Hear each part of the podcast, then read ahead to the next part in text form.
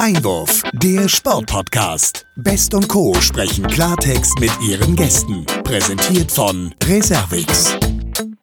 Herzlich willkommen, liebe Sportfreunde, liebe Podcast-Fans, zu einer weiteren Folge unseres Sportpodcast Einwurf.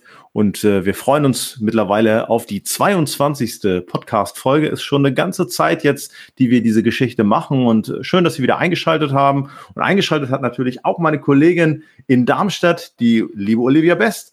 Hallo Olivia, bist du da? Kannst du mich hören? Hallo Sebastian. Ja, ich bin da und ich kann dich gut hören. Super, immer gut, wenn die Technik dann auch funktioniert. Ja, ähm, wir schauen nach vorne in den heutigen Podcast und haben einen ja relativ, ich sag mal, umtriebigen Gast, möchte ich mal sagen. Ähm, was fällt dir so zu ihm ein, ohne dass wir gleich den Namen nennen? Ähm, also Galopp und äh, Geschwindigkeit fällt mir dazu ganz spontan ein.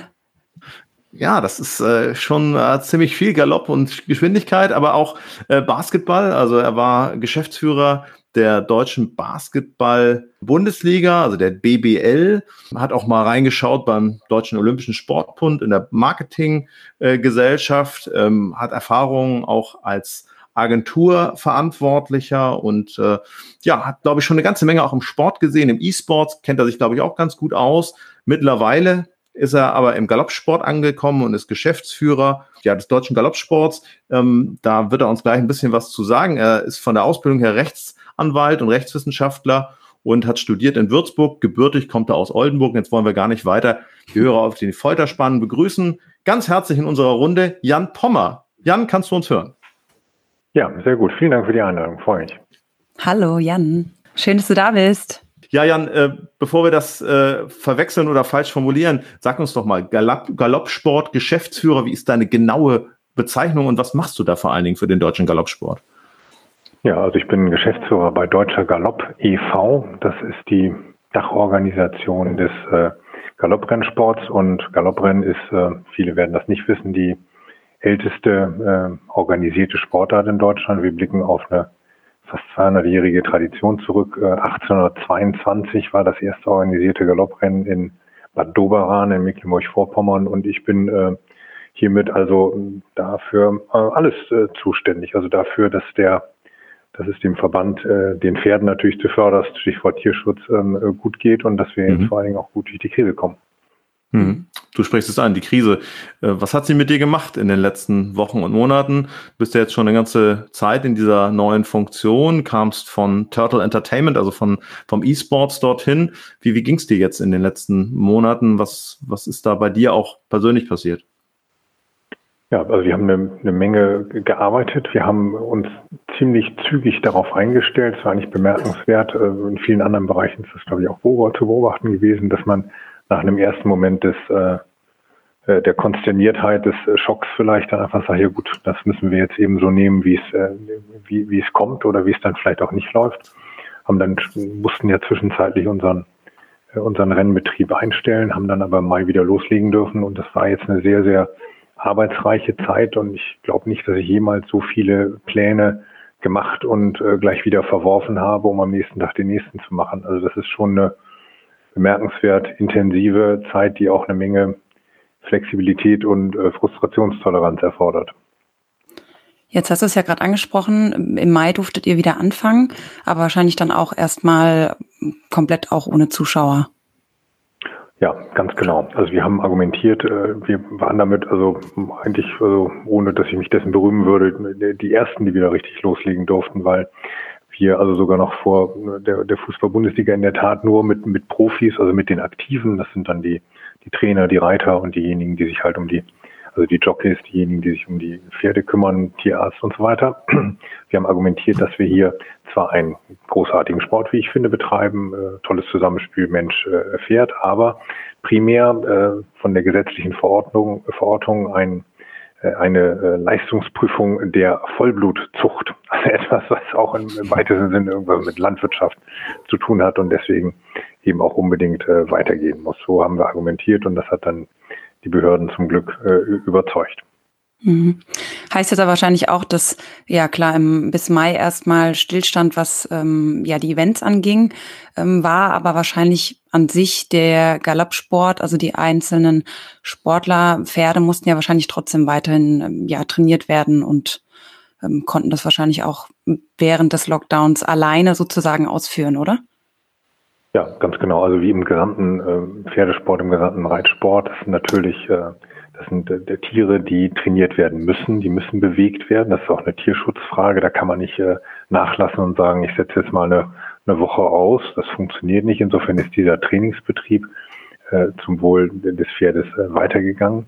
Aber die Rennen mussten wir in der Tat äh, dann bis in dem Zeitraum zwischen dem 15. März und 7. Mai dann, dann einstellen, was natürlich ein äh, harter Schlag war, weil da wird das ähm, Geld verdient, die Kosten fürs Training und so weiter, das läuft alles weiter, aber das Geld wird eben verdient beim mhm. äh, bei den Rennen, ne, weil dann darauf gewettet wird und weil das sichtbar ist und so weiter. Klar. Du sprichst es an, die Rennen, es gibt ja eine ganze Reihe von Galoppsport, Rennbahnen in Deutschland. Wie ist das äh, von deiner, von deinem Tagesablauf? Wie hältst du mit denen Kontakt? Von wo aus arbeitest du? Sitzt du im Homeoffice? Wie ist da dein, ähm, ich sag mal, dein Standardprogramm jetzt auch gerade in dieser Lockdown-Zeit?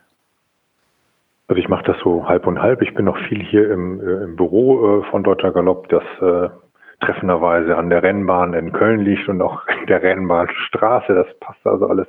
Arbeit aber auch viel von zu Hause und äh, Kontakt hält man, wie das jetzt halt üblich geworden ist. Also nicht nur über das Telefon, sondern über die diversen äh, Videokonferenzen und das geht. Also wenn man etwas abstimmen will oder diskutieren will, wirklich erstaunlich gut, wenn man das bisschen diszipliniert und mit, äh, mit wohlmeinendem äh, Herzen betreibt. Hm. Und wie, wie sieht es da aus in Sachen jetzt auch finanzieller Krise und Engpässe? Ich meine, du hast auch schon angedeutet, es geht um viel Geld an der einen oder anderen Stelle. Ähm, wie lange haltet ihr das durch? Kann man da irgendwie eine Prognose abgeben? Hm. Also wir sind jetzt erstmal relativ gut durch die Krise gekommen. Das ist äh, vielleicht, vielleicht zur Übersicht. Äh, ungefähr die Hälfte des Geldes wird auf der Rennbahn selbst erwirtschaftet, indem die Leute da Catering verzehren, Eintrittsgelder zahlen und so weiter mhm. oder auch auf der Bahn wetten. Ne?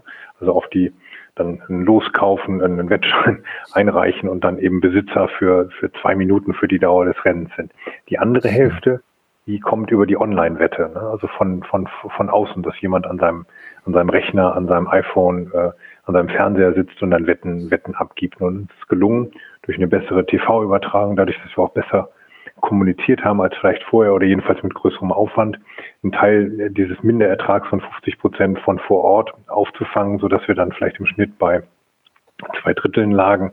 Das ist immer noch am Ende ein äh, Millionen Minderertrag. Äh, wir halten das bestimmt noch einige Monate durch, aber das wird ohne, ohne staatliche Förderung nicht gehen. Deswegen haben wir uns da auch an verschiedenen Stellen an die Politik gewandt, haben auch jetzt bei diesem äh, Rettungspaket für den Profisport uns, äh, uns angeschlossen, einen Antrag gestellt und hm. haben auch den Rennvereinen dabei geholfen, dass sie selbst äh, von ihren jeweiligen Ländern und Kommunen äh, Förderung erhalten, weil sonst ähm, funktioniert das nicht. Auch diese Anlagen, ne, die Rennbahnen, die müssen eben auch äh, gepflegt werden. Kann man sich vorstellen, das sind riesige Areale. Da kann man nicht einfach sagen, ich äh, schneide da jetzt mal ein halbes Jahr nicht den Rasen oder lass das da verfallen. Ne? Mhm. Jetzt habt ihr ja seit Anfang des Jahres, Mitte des Jahres, die, die Möglichkeit, Live-Berichterstattung ähm, auszustrahlen mit, mit glaube ich, einem neuen Partner. Kam das jetzt durch die Corona-Krise auf oder war das sowieso schon lange in der Planung, das Ganze, den Sport, sage ich mal, mehr an den Mann, die Frau sozusagen zu bringen? Mhm. Das hatten wir schon vorher geplant und hätten es auf jeden Fall gemacht, aber wir haben jetzt nochmal einen draufgesetzt, haben das noch aufwendiger produziert. Das hat sozusagen die Entwicklung beschleunigt. Die, äh, eine der Herausforderungen des Rennsports ist, dass er nicht mehr so sichtbar ist wie zu den Zeiten, die ich als äh, älterer Herr noch miterlebt habe, nämlich äh, Adifola, Akatenango, Galopper des Jahres. Wir sind so ein bisschen aus dem öffentlichen Fokus hinausgeraten. Und ich muss da mal eingrätschen, das gab es ja früher sogar in der Sportschau. Ne? Also da waren ja, ja dann ja. irgendwie, in der Sportschau wurde dann ja über Galoppsport als Standard gesprochen. Ganz, äh, ganz, ganz genau. Und wenn dann früher. der Jahres. Ja, also Wann war das denn? war ich da schon auf der Welt, oder? etwas vor, äh, etwas vor dem ersten Golfkrieg ungefähr. Also, nein, also schon in den 80er, 90er Jahren. Das war noch eine große, große Zeit des, äh, des Rennsports und äh, da ist das in der Tat in öffentlich-rechtlichen Medien, äh, bevor die sich äh, dann vornehmlich auf den Fußball äh, konzentriert haben, doch äh, war das, hat es eine große Rolle gespielt. Und äh, wenn dann der Galopper des Jahres gewählt wurde, dann haben da auch glatt mal eine Million Menschen eine Postkarte äh, frankiert und äh, einen Kreuz gemacht. Also und da kommen wir wahrscheinlich, die Zeiten ändern sich, die Medienlandschaft ändert sich nicht wieder hin, aber mhm. wir haben eine, eine, gute Chance, das auf YouTube zu zeigen. Wir waren jetzt auch bei Sport 1 aktiv, haben da äh, Renntage live ausgestrahlt. Jetzt haben wir seit neuestem eine Kooperation mit Magenta TV. Also wir bemühen uns darum, einfach mehr Leuten dieses, äh, ja, wie ich finde, tolle, äh, tolle Geschehen des, des Rennens zu unterbreiten. Und äh, bisher lässt sich das wirklich sehr, sehr gut an. Und das Feedback ist äh, ja also wirklich sehr überwiegend ganz, ganz positiv. Merkt ihr das denn jetzt auch durch ähm, ja die Live-Berichterstattung, durch verschiedene Zusammenarbeiten mit den Partnern auch, dass die die Sponsoren da ja sage ich mal besser drauf ansprechen oder vielleicht auch der ein oder andere Sponsor dann entsprechend auf euch zukommt und sagt, hier, ihr seid jetzt mehr ähm, in der Öffentlichkeit, habt einen höheren Stellenwert vielleicht, dass es da einfacher ist, Sponsoren zu finden? Das wäre schön. Das ist ähm, bisher wegen der allgemeinen Zurückhaltung noch nicht in dem Maße der Fall. Was aber geklappt hat, ist, dass äh, Partner, die äh, schon das aus den Augenwinkeln beobachtet haben, wie die Allianz jetzt beim Münchner Rennverein, äh, sich entschlossen haben zu einer Partnerschaft oder Dallmayr, ne, dieses Kaffeeunternehmen, das ganz äh, ruhmreich, die haben immer äh, die größte Kaffeeparty Deutschlands in, auf der Münchner München-Riemer äh, Rennbahn geschmissen. Und das mhm. war jetzt natürlich in Corona-Zeiten, hm, wenn da keine Leute hin äh, dürfen, dann fragt man sich, was machen wir denn stattdessen? Und die haben dann tatsächlich auch ähm, äh, auch ganz viel von ihrem Unternehmen gezeigt und haben äh, virtuell dann äh, Geschenkkörbe verlost und äh, haben einfach erzählt, was sie da so bei Dallmayr äh, in der Münchner Innenstadt treiben. Und ähm, das hat, glaube ich, auch deshalb geklappt, weil wir das eben in schöne Bilder verpacken konnten und da ein schönes äh, Umfeld, Umfeld schaffen mhm. konnten. Was aber hingehauen hat, ist, dass ähm, durch die besseren Bilder, dadurch, dass wir da also auch eine, vielleicht ein besseres Entertainment gebracht haben, äh, sich mehr Leute registriert haben, um Pferdewetten abzuschließen. Damit verdienen wir, ich hatte es schon gesagt, ja äh, unser Geld hauptsächlich. Das ist der größte Erlöstreiber. Und da sind jetzt viele Leute darauf aufmerksam geworden und gesagt, Mensch, Pferdewette, das ist ja eigentlich auch eine schöne Sache, mache ich mal. Ich würde gerne mal den Bogen spannen, auch ähm, zu deiner Vergangenheit, sag ich mal, beruflichen Vergangenheit. Ich meine, am Ende hängen diese Dinge, auch diese wirtschaftlichen Erfolge und die Vermarktungserfolge auch mit dir unmittelbar zusammen, weil du eine Menge Erfahrung und Know-how aus unterschiedlichsten Bereichen mitbringst. Wie, wie kam es letztlich dazu, dass, ich sag mal, mit den Zwischenstationen, die ich vorhin eingangs ja nannte, E-Sports, äh, Basketball, du am Ende äh, beim Galoppsport gelandet bist? Sowas kann man ja eigentlich nicht planen, oder? Ähm, nee, das wäre vielleicht auch ein bisschen langweilig. Da hätte ich vielleicht äh, Beamte, also nichts gegen Beamte, Beamte äh, werden, äh, werden können oder oder wollen. Nee, also für mich war das so, ich habe da im E-Sport eine sehr, eine sehr interessante und wirklich herausfordernde Zeit erlebt. Das war also ein enorm spannende, ein enorm spannendes Sujet. Und dann hat mich Michael Vesper, der schon mal mein mein Chef beim Deutschen Olympischen Sportbund war angesprochen. Der ist inzwischen hier äh, auch wieder mein Chef, der ist nämlich Präsident dieses Verbandes, mhm. hat gesagt, Mensch, wir haben hier eigentlich einen, eigentlich haben wir hier einen, einen, einen, einen, einen tollen Sport. Und der ist mhm. ein bisschen aus dem, äh, aus dem Fokus geraten. Hast du Lust, da zu helfen? Das ist jetzt, äh, das ist jetzt kein Sprint, sondern eher ein, äh, ein, ein Langstreckenlauf, aber vielleicht hast du Lust, das mitzumachen. Dann habe ich mir das hier angeschaut und äh, war auch vorher schon häufig auf der Rennbahn, auch mit meiner, meiner Familie. Äh, fand das immer wahnsinnig tolle Atmosphäre, ein ganz spezielles äh, Fluidum so. Und dann habe ich mich da dazu entschlossen und bisher habe ich es äh, eigentlich äh, noch keinen einzigen Tag gereut. Also vielleicht an dem Tag, als dann dicht gemacht wurde, Lockdown. Aber mhm. äh, sonst äh, muss ich sagen, ist das wirklich eine, eine, eine spannende Aufgabe und hier kann man, wenn man den nötigen die nötige Geduld und den nötigen, das nötige Beharrungsvermögen mitbringt, äh, glaube ich, eine Menge, äh, eine Menge bewegen. Du bist ja auch mal Manager des Jahres gewesen, also bist da gewählt worden von einer Jury. Ähm, wie viel Leidenschaft in Relation auch zu klassischem Management braucht denn diese Aufgabe? Also wie, wie ist da so die, die Mischung auf dem Herd, wenn man jetzt äh, so an klassische Vermarktung denkt, auch mit deiner Expertise aus Agenturzeiten, du hast dich mal um Formel 1 gekümmert. Also wie viel brauchst du davon, dass das dann auch am Ende in so einer Funktion gut funktioniert?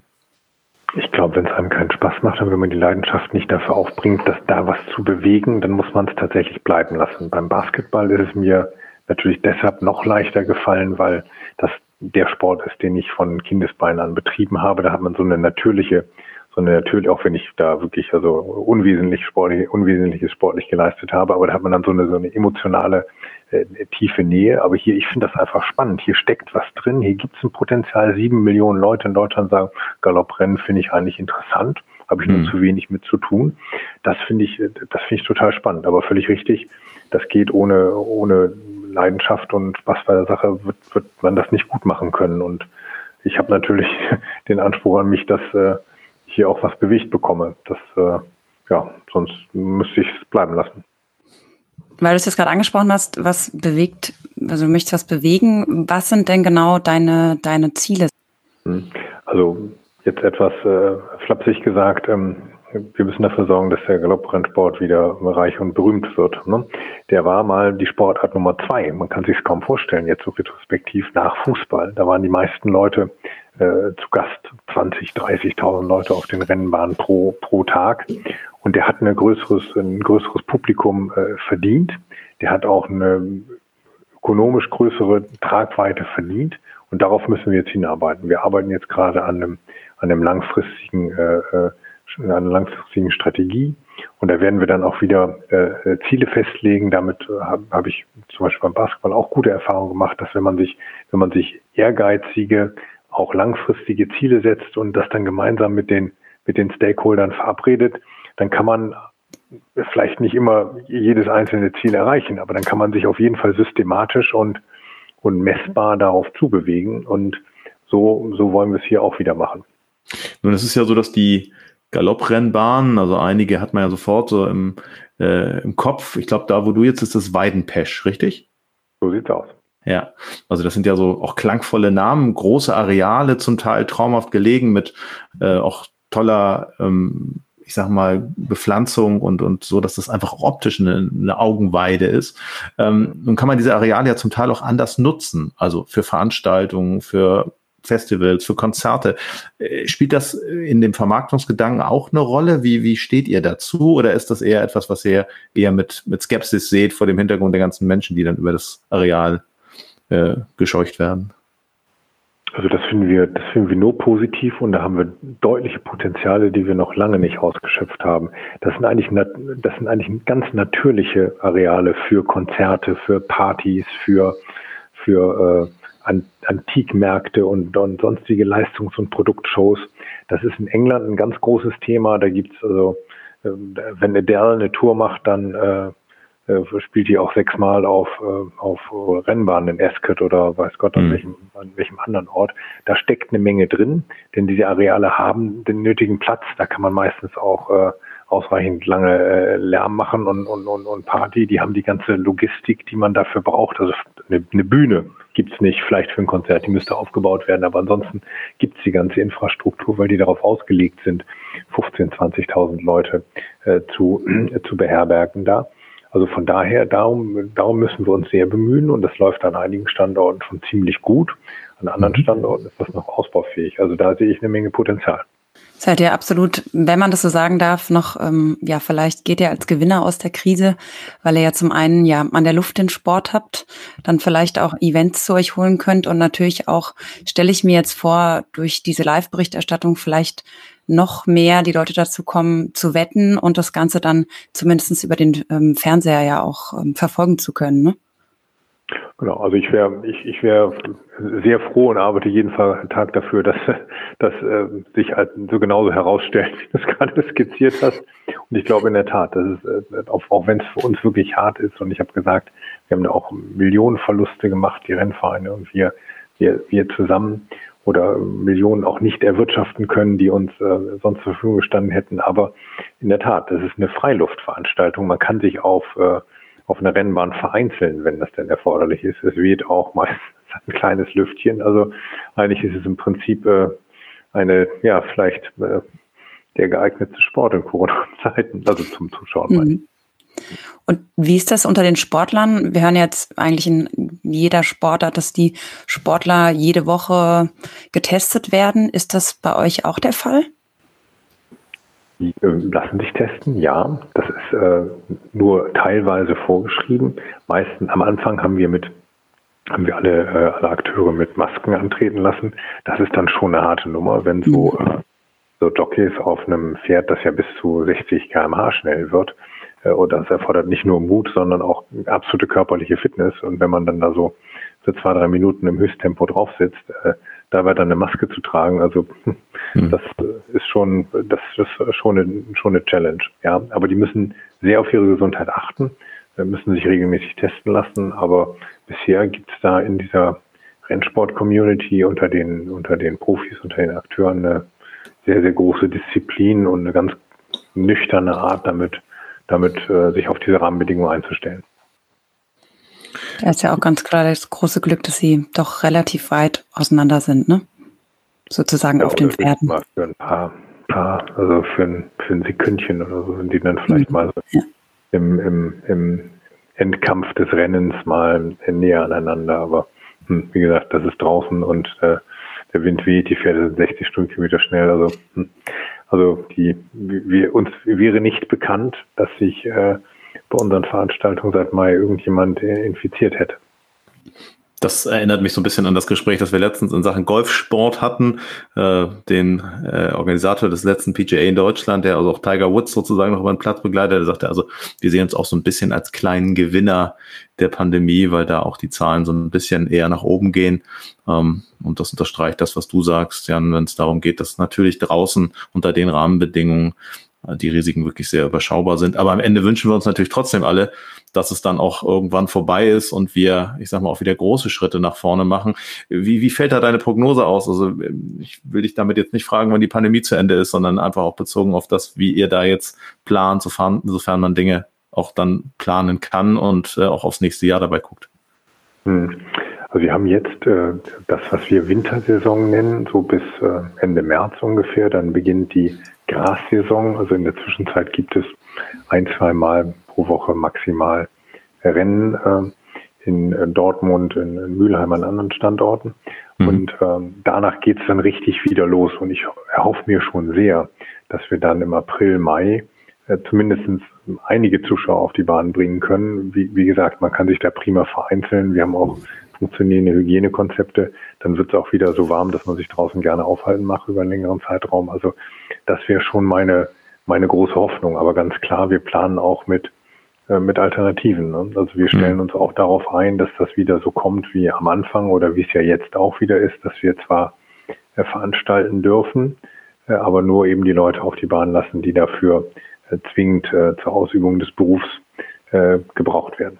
Mal nachgefragt, Hygienekonzepte sprichst du an. Gibt es da Experten, das ist ja dann auch am Ende eine Sache, die städtisch oder ähm, in den Kommunen aufgehangen äh, ist, die sich dann mit diesen Hygienekonzepten so auseinandersetzen, dass die auch zu euch auf die Anlage kommen? Also wie funktioniert die Abstimmung von diesen Konzepten? Also wir haben das in der Anfangsphase äh, mit äh, einigen Gesundheitsämtern und auch mit den Medizinern, die uns beraten, äh, erörtert, um das, äh, wir sind ja also intelligente Laien bei dem Thema, also wirklich keine Virologen, sondern äh, eben ähm, Sportmanager in diesem Fall im Galopp mhm. ähm, und haben das dann so gut es uns möglich war äh, erarbeitet, haben natürlich auch einen Seitenblick auf äh, BBL und äh, DFL und andere geworfen und dann ist das in der Tat äh, ziemlich zügig von den Gesundheitsämtern genehmigt worden. Und äh, dann, dann, hat das, dann hat das in Folge natürlich noch besser funktioniert, wenn man sagen konnte, schauen Sie, Ihre Kollegen im, in Hannover, in, in Köln, in Düsseldorf haben genau dieses Konzept jetzt freigegeben. Wir können Ihnen die äh, Erlaubnis der Veranstaltung äh, zur Verfügung stellen. Das hat dann an anderen Standorten dazu beigetragen, dass man das vielleicht nicht oberflächlich geprüft hat, aber dass man das sichere Gefühl hat, die, äh, die, die, die wissen da, was sie tun. Und wir haben natürlich auch, also äh, wir haben uns Musterschülerhaft äh, zu verhalten versuchen. Also äh, versucht. Also wir haben nicht etwa nur was aufgeschrieben auf geduldiges Papier, sondern wir haben es dann auch wirklich umgesetzt. Das ist, mhm. das ist dann im, im Alltag auch manchmal lästig, weil man dann denkt, mein Gott, ja, also wir stehen doch hier so weit auseinander, warum müssen wir denn jetzt auch doch noch eine Maske tragen? Aber haben wir haben wir durchgehalten und das ist, glaube ich, auch bemerkt worden. Besuche des Ordnungsamts und so weiter gab es nur ganz sporadisch. Ich nehme einfach mal an, da hatte man noch Wichtigeres zu tun, als bei uns äh, die Aufwartung zu machen. Vielleicht nochmal abschließend ähm, möchte ich dann doch nochmal wissen, saßt du denn selbst schon mal auf einem solchen Pferd? Hm. Also ich komme den Pferden natürlich näher, aber ganz ehrlich, ich glaube aus Tierschutzgründen wäre es, äh, es ist besser, wenn ich, äh, wenn ich das, äh, wenn ich das bleiben lasse. Ich habe das letzte Mal bei einem Besuch von Dirk Nowitzki vor über 15 Jahren auf so einem Rodeo-Pferd gesessen und das ist mir noch sehr nachhaltig in Erinnerung. Von daher ich. würde ich denken, bin ich am Rande, bin ich am Rande des äh, Geläufs ähm, sozusagen hinterm Zaun dann doch besser aufgehoben. Das ist wahrscheinlich deine Familie auch froh. Du hast äh, zwei Kinder, eine Frau und die glaube ich auch froh, wenn du das dann vielleicht eher nicht machst, oder?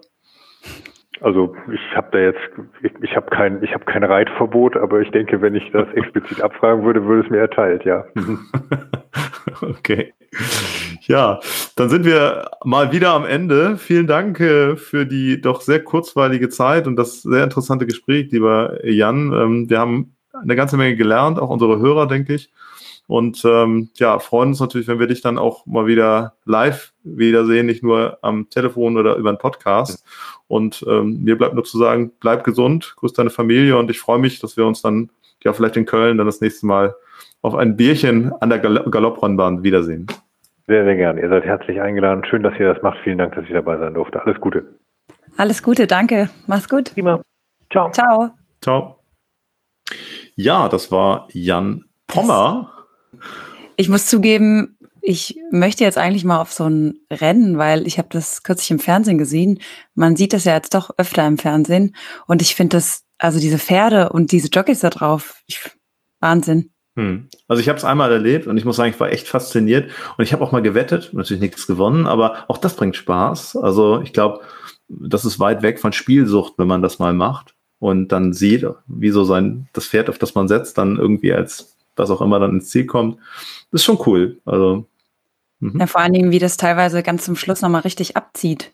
Ja. Also es hält sich die ganze Zeit eigentlich wie ein, wie ein normaler Läufer so im Mittelfeld und dann nochmal so ein Endsprint. Also wahnsinnig. Ja. ja. ja, mittlerweile müssen wir eine ganze Menge noch, äh, sag ich mal, auch erleben dann und nachholen. Ne? Also wir haben jetzt mit Aufsteigern gesprochen in der Bundesliga. Wir wollen Leute auf den Golfanlagen besuchen oder mhm. ähm, ja, ich glaube, da müssen wir noch mal eine Tour machen, wenn dann diese Pandemie vorbei ist. So lange müssen wir ähm, aber nach vorne schauen und uns mit neuen Gästen und das wollen wir ja auch ähm, beschäftigen. Und äh, da blicke ich noch mal nach vorne. Ich glaube, nächstes Mal haben wir das erste Mal eine Frau, liebe Olivia.